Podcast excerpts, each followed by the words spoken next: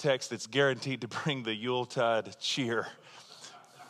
Luke chapter 4, beginning with verse, uh, I'm sorry, Luke chapter 3, beginning verse 7. John the Baptist said to the crowds that came out to be baptized by him, You brood of vipers, Merry Christmas. Happy Hanukkah. Yuletide cheer to each of you. I'm, I'm sorry.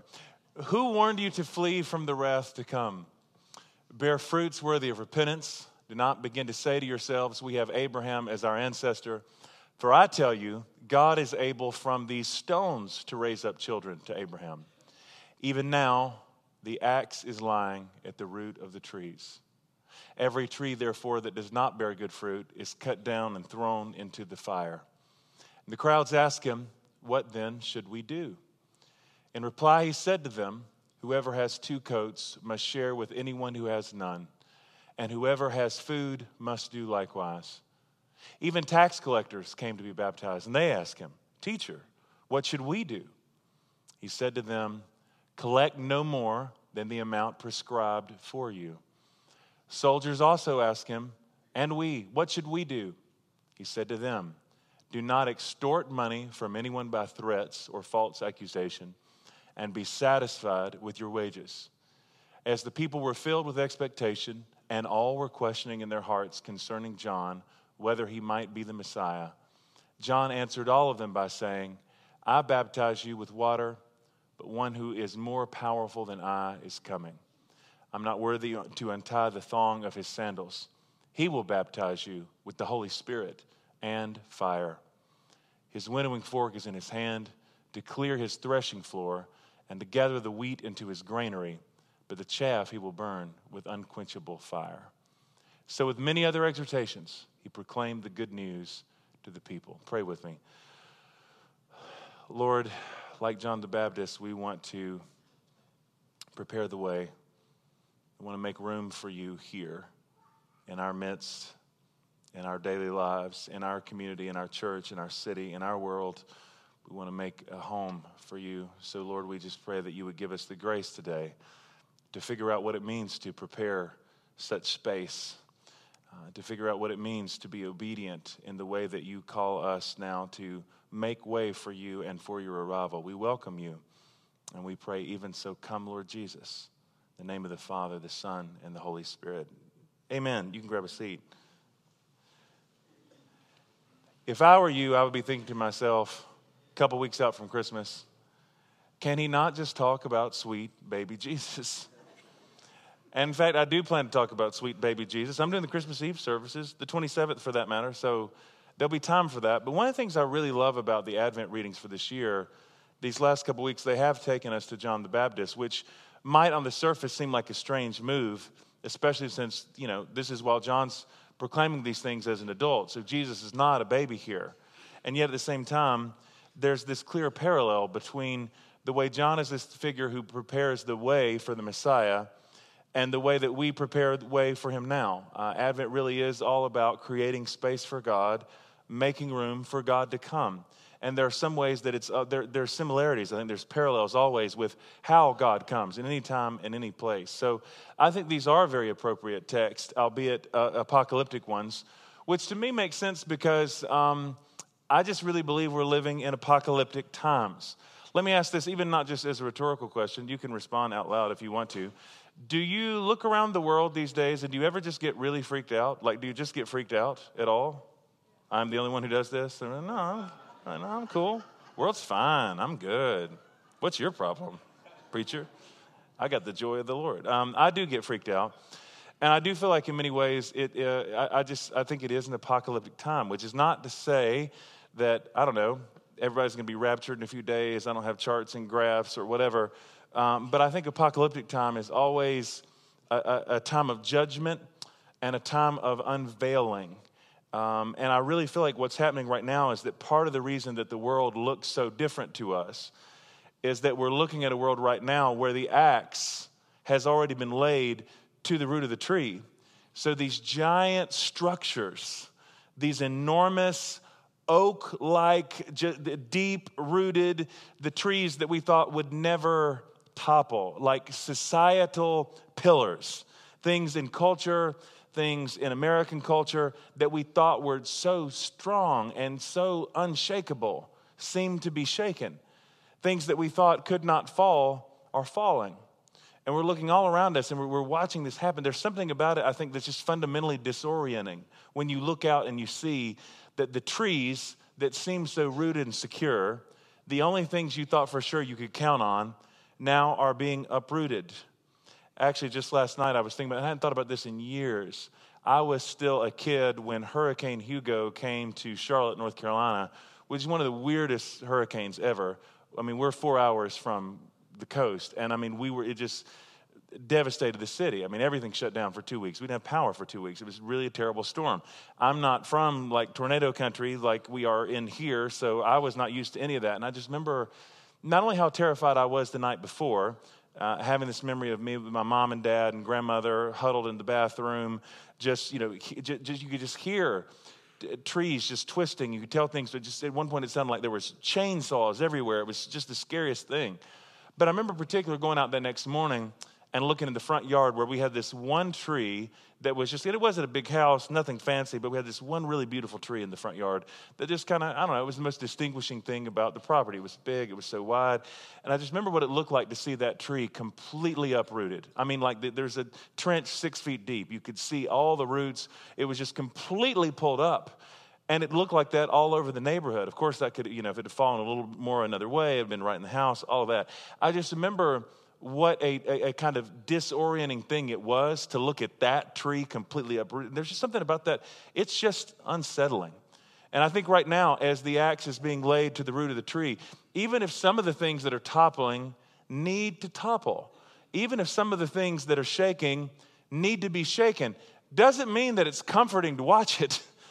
doesn't doesn't make me feel any better to see right it's still it's still strange it's still very much a different world and i can't help but think there's a kind of judgment in that um, i want to be cautious in how i say that because the the further i go in this thing at least i think about judgment very differently than i used to i don't think that god is short tempered. I don't think God has an attitude problem. I don't think it's about, you know, God gets to a certain point and he's just fed up and he says, All right, kids, I'm not going to take anymore. And then he unleashes. I really think that what judgment looks like is that we simply reap what we sow. We reap what we sow. And, and because judgment is always a time when our hearts are being revealed, much of what's happening right now, does it feel like, honestly, in recent years, that, that, it feel, that we have taken giant steps backward in race relations in this country? I mean, you think it feels like we're, we're regressing right now. I don't think so much something has changed, so much as what has really been in our hearts for a long, a long time is being revealed. The way that we've treated our neighbors, the indifference that we have to those who suffer and are oppressed, the violence that has been in us all along. When the pressure gets turned up, all of that starts to be revealed and exposed. It's not new material, it's just stuff that in this press that we're in right now starts to come to the surface. Paul says the wages of sin is death. My reading of that is that the consequences of sin are intrinsic to the sin or intrinsic to the action. So it's, it, it's, it's reaping what we're sowing. In other words, it's not that God is so angry that he's chasing us around to teach us a lesson you know we're, ju- we're reaping what we sow what we have sown in violence what we've sown in prejudice what we've sown in injustice and inequality and lack of care for those who are on the margins those things we are reaping now and it's not pleasant, it's disturbing, it's disorienting to see the trees being plucked up. No, it's not, it, this isn't encouraging for anybody. It's hard to watch sometimes. I even think right now, I, I don't have a political rant for today. I'm uh, doing my very best to be on good Christmas behavior. But I think oftentimes, even our politicians, right, even when we say we, we don't like what we see, in reality, they're, they're such projections of us. We made them, we created them. You get that, right? We're living in a world very much that we've created. We didn't know that's what we were creating, but we, we've been making the world the way that it is. That's just how it goes. So, in many ways, I think what happens with judgment is God allows us to just sort of stare down the consequences of that. It, that's not the whole story. I mean, this text even is actually, I know it felt a little funny at the end, right, when John's talking about him coming with the winnowing fork and separating wheat and chaff. And John kept on proclaiming the good news to everyone. But it is good news because it, it, implicit in this is the opportunity to repent. You know, Advent is about how God interrupts that cycle of cause and effect with grace. God interrupts that. So God is not the karma police who's going around making sure that everybody gets what they deserve. Quite the opposite. God is the one who interrupts that cycle of getting what we deserve and, and offers us grace. In the meantime, though, I'm not to get myself too off track, the trees are being plucked up. Things that were once very ordered and would seem strong and unshakable are being shaken, which begs the question that the crowd asked John the Baptist here what shall we do? What are we going to do about this? I want you to hear that with, um, with a degree of, of, of pain and confusion in that question because I think it's there. They're pricked when they hear these things. From where they're standing, because their own hearts are being revealed, because they're having to come to, uh, to, to terms with seeing what is really in them the way judgment always does, this doesn't sound like good news that one is coming who will baptize with the Holy Ghost and fire. Fire? Ooh, who is this person? I'm not ready for that. What are we going to do about this? And I feel like that's kind of the question we're asking corporately and individually right now. What are we to do? And so, especially in this season of Advent, um, reading the responses, and I've never preached on this text, by the way, but that, that's again stuff I love about the lectionary. It takes you places you wouldn't necessarily go. I'm amazed at how clear, how concise um, John's responses are here. Um, there, there are real answers to this question what should we do? In this apocalyptic time when everything's been shaken up and all of these structures and systems are toppling, God's very clear about what He wants us to do. It's not ambiguous at all, it's not vague. He's very, very specific. Can we go back to the text just one more time? I want us to look just a couple of those verses. This is right after the people ask, What then should we do? In reply, He said to them, Now, there, are three instructions here. Note each of these. First, John says, Whoever has two coats must share with anyone who has none, and whoever has food must do likewise. So this is not a what we might think of as a spiritual charge. He's not asking anybody to pray more. He's not asking anybody to fast. He's not anybody to increase their quiet time, up the ante on spiritual disciplines. If you have two coats, give one to somebody who doesn't have any. Just that simple. And then next, the tax collectors who are coming to be baptized. These are people who are of Jewish ethnic uh, descent. Uh, they're religiously Jews, even by heritage, but they're considered sellouts because now they're working for the Roman government, collecting money from their own people, and famously, they would take not just uh, money for Caesar, which would be enough to make them hated, they would keep some for themselves. They're coming to be baptized too, and they're raising the question Teacher, what should we do? He said to them, Collect no more than the amount prescribed for you. And then finally, one more category of people, the third instruction. Soldiers also ask him, And we, what should we do? He said to them, Do not extort money from anyone by threats or false accusation, and be satisfied with your wages.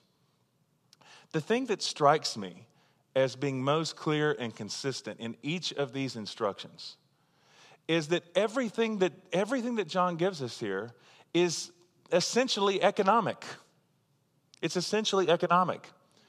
One of the things that surprised me most reading the prophets of the Old Testament, the older I get, I don't know, I used to think of prophets as people who were sort of generally crusading against our naughtiness. Do you know what I'm saying? Who just trying to get people to, to think less naughty thoughts and do less naughty things, clean up your act. But specifically, what you get most often through the prophets is the call of God that comes up from the margins that tells people who have been in this sort of comfortable place in the middle ground that judgment is coming, largely because of how we have treated the alien, the stranger, the foreigner, those who are poor and needy among you a way of saying, God's not happy with this.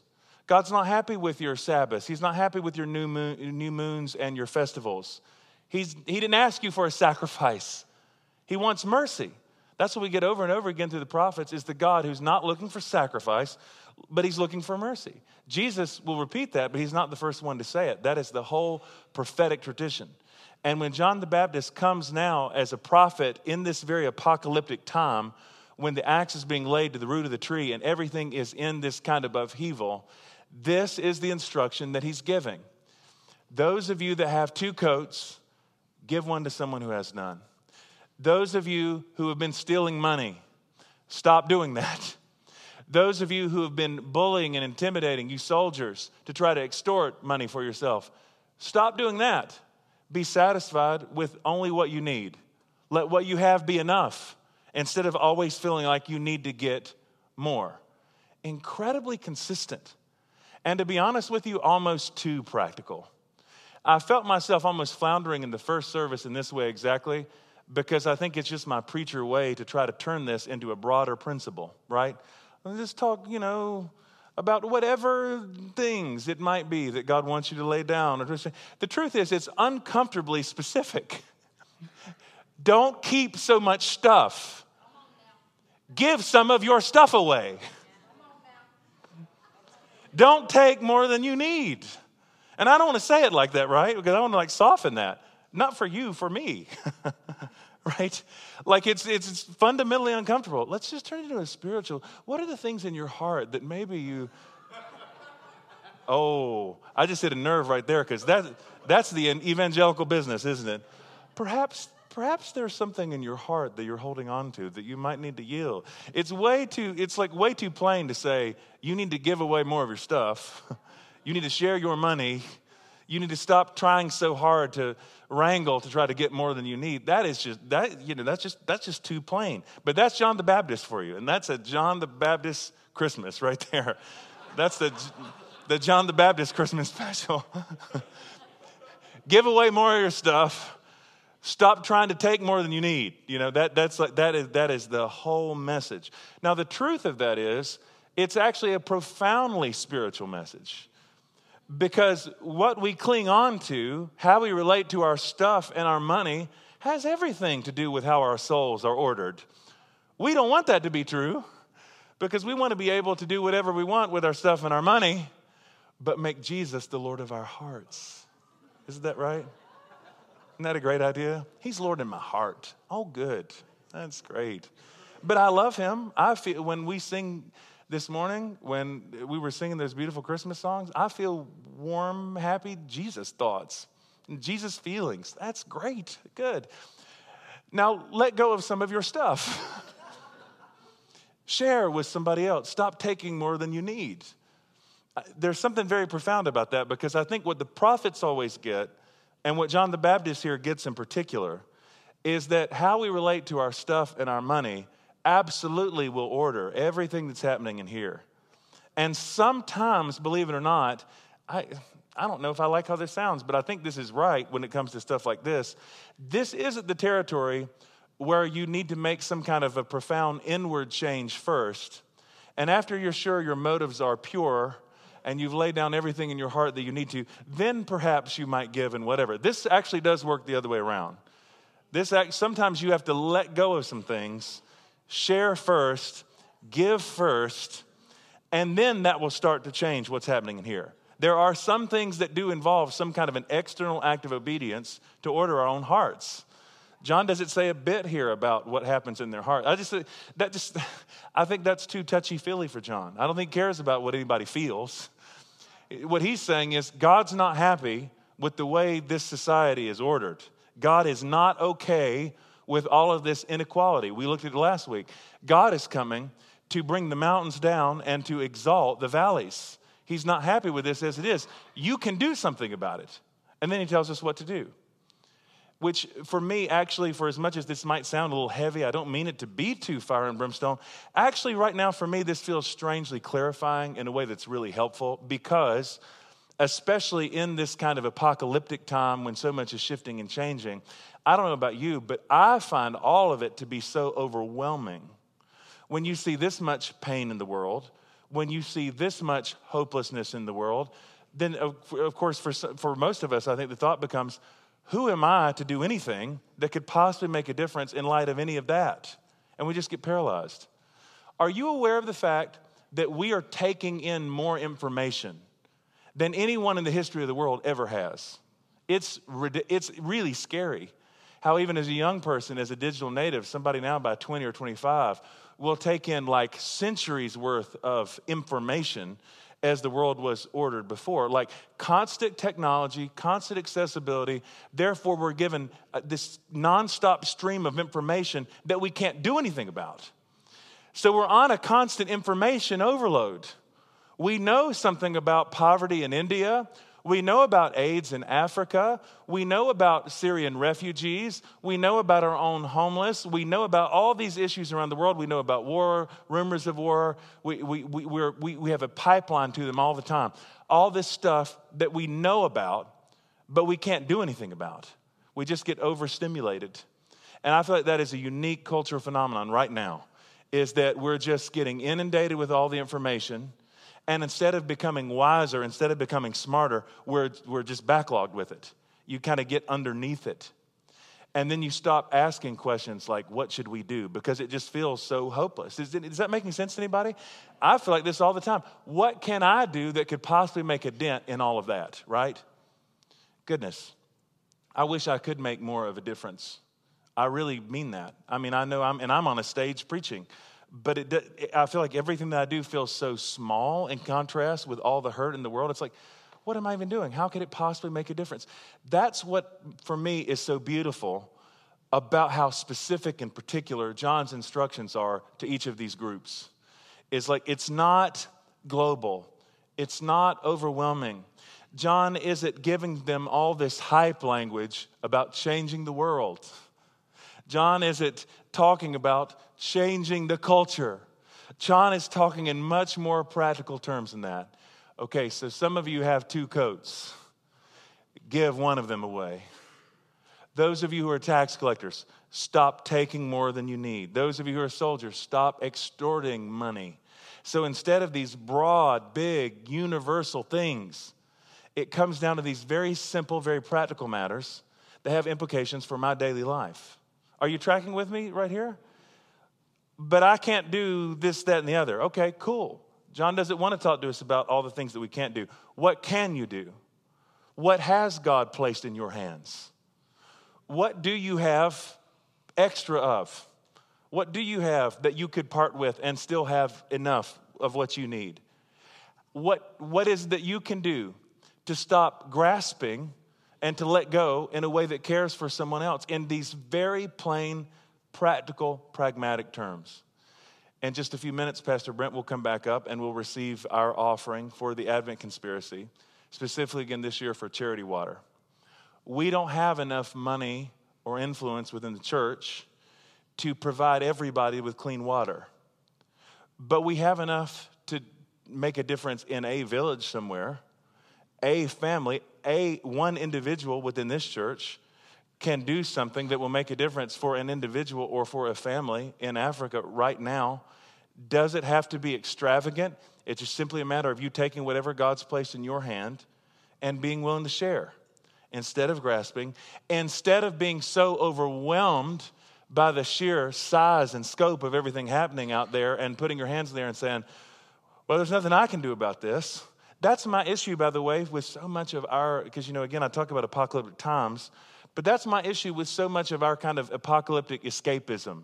I see in a lot of churches like I grew up in. It becomes this sense of like, well, it's all going to hell in a handbasket anyway. God's going to burn it all down. So I'm glad that's not my problem.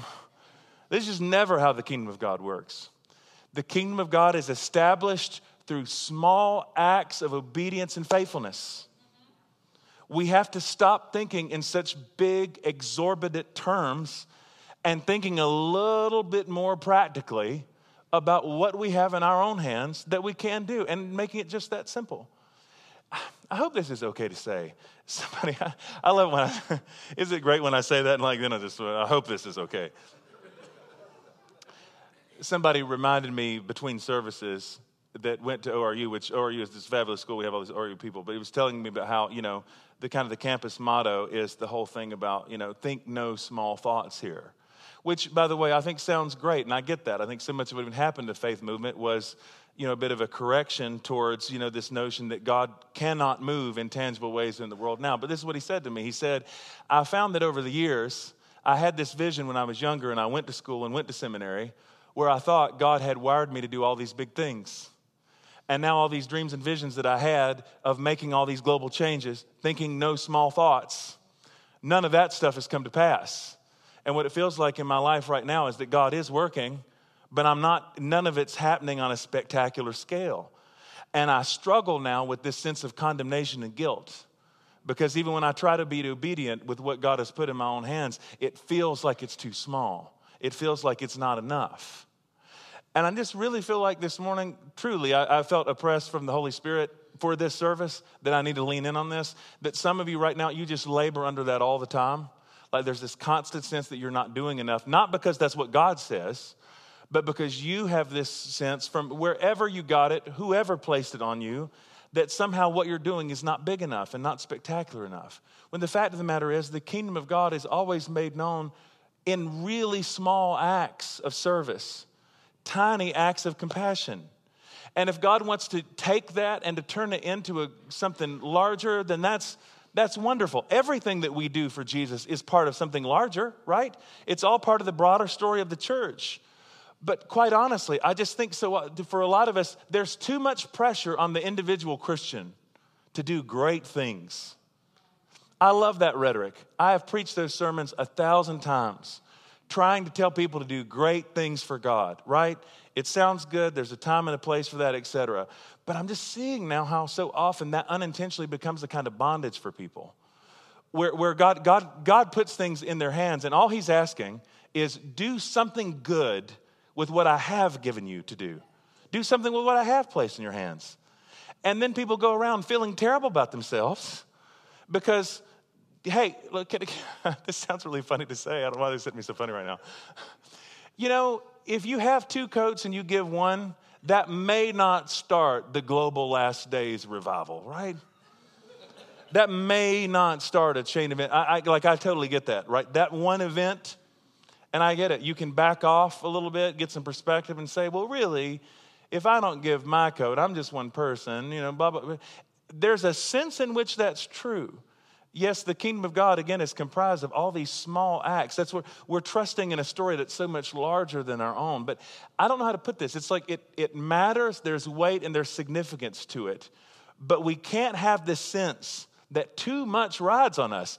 Ironically, because there again, now I know that sounds weird because here's a sermon where I guess the idea, right, is to motivate you to do these things because they matter in the world. So you're saying now too much, not too much rides on me? Yes, because if you think too much is riding on you, you won't do anything at all. That's a problem. That becomes paralyzing. If you think too much is on your shoulders, man, I feel like every youth event I ever went to when I was a teenager was always about taking your school back for Jesus. I've known some fantastic teenagers in my life. I have not known one who actually went and took their school for Jesus. I'm not saying there's not this rare, like, Billy Graham wonder kid, 15 years old, who does whatever. I'm just saying it normally doesn't happen quite that way. I mean, like, gracious, 15, I remember what I was like. I couldn't figure out which turtleneck and fuzzy sweater to wear. I couldn't figure out how to deal with my acne, much less how to take my school for Jesus, right? So then what happens in all that? Then when you don't when you feel like you don't know how to take your school for Christ and you don't know how to bring some kind of massive revival, then it feels like, well, maybe I can't do anything. Maybe I don't have anything good to bring here, right? Because that those little interactions eh, that in, in terms of how you love your friends, you don't see those things as having weight and value because they don't turn the world upside down. You know what I'm saying? There are so many people in this church who are in the medical profession in some form nurses doctors etc it would be awesome if this was the week when you went in and all of a sudden you started laying hands on people in their hospital beds and they started jumping up and the tulsa world runs a story in the next week about how there's mass healing in the hospital. I believe god can do that. He's not beyond it. I'm just saying that's not how it happens most of the time. What actually happens is that through 80 hours of serving people who largely don't appreciate you, there might be one or two connections that are really significant that create some kind of leverage in another person's life that makes a difference, which seems kind of depressing sometimes. and yet, there is this way that if we're faithful in these small things that God has given us, that he's the one who's responsible then to water those seeds. He's the one who's responsible to actually make the change. See, that for me is what's so profound about all this. John's not telling them, go out and change the world. Trust God to do that part. You just give away your coat. You just let go of some of your stuff. You just don't cling on so tightly and give what you have to give. And trust God with the big global cosmic change That part's not up to you. That's above your pay grade and above my pay grade, right? I, I really do want to keep this simple because I do think it's a fundamentally simple message. And I want to just to kind of bring it full circle. While there are a lot of implications, I want to keep it today about this thing. What has God placed in your hands? What is it that you have to give? Instead of bargaining and bartering to make it into something else. I'm an expert with making bargains with God. I've been doing it all my life. My great aunt passed away early this year, and she used to delight to tell people as an adult these stories about me about how like she would take me on these little outings and she would take me to the toy store and she'd give me a certain amount of dollars give me five dollars ten dollars or whatever. And how one day in particular this was during the era of he-man that i had found a he-man action figure that was outside the allotted price range. And so she comes she looked away for a minute and she comes and discovers that i'm now at the desk talking to the clerk and saying excuse me sir can i negotiate a price? I was five like, and this is this is my skill set. This is what I do with the Lord. So I'm I'm speaking from a place of experience here. That when it when it gets too clear, when it becomes too plain, when it becomes let go of some of your stuff, give what you have in your hands, then I just start going into, well, you know, I give a lot of other things. There's this other stuff that I do. There's other things I'm willing to yield. Can we talk about something else? And I just think there's something about um, this apocalyptic time that we're in that, that calls on us to not bargain or barter, but to like to be really plain and really honest with what we have in our hands. What, what do you have in your hands? What can you do with it that can make a difference?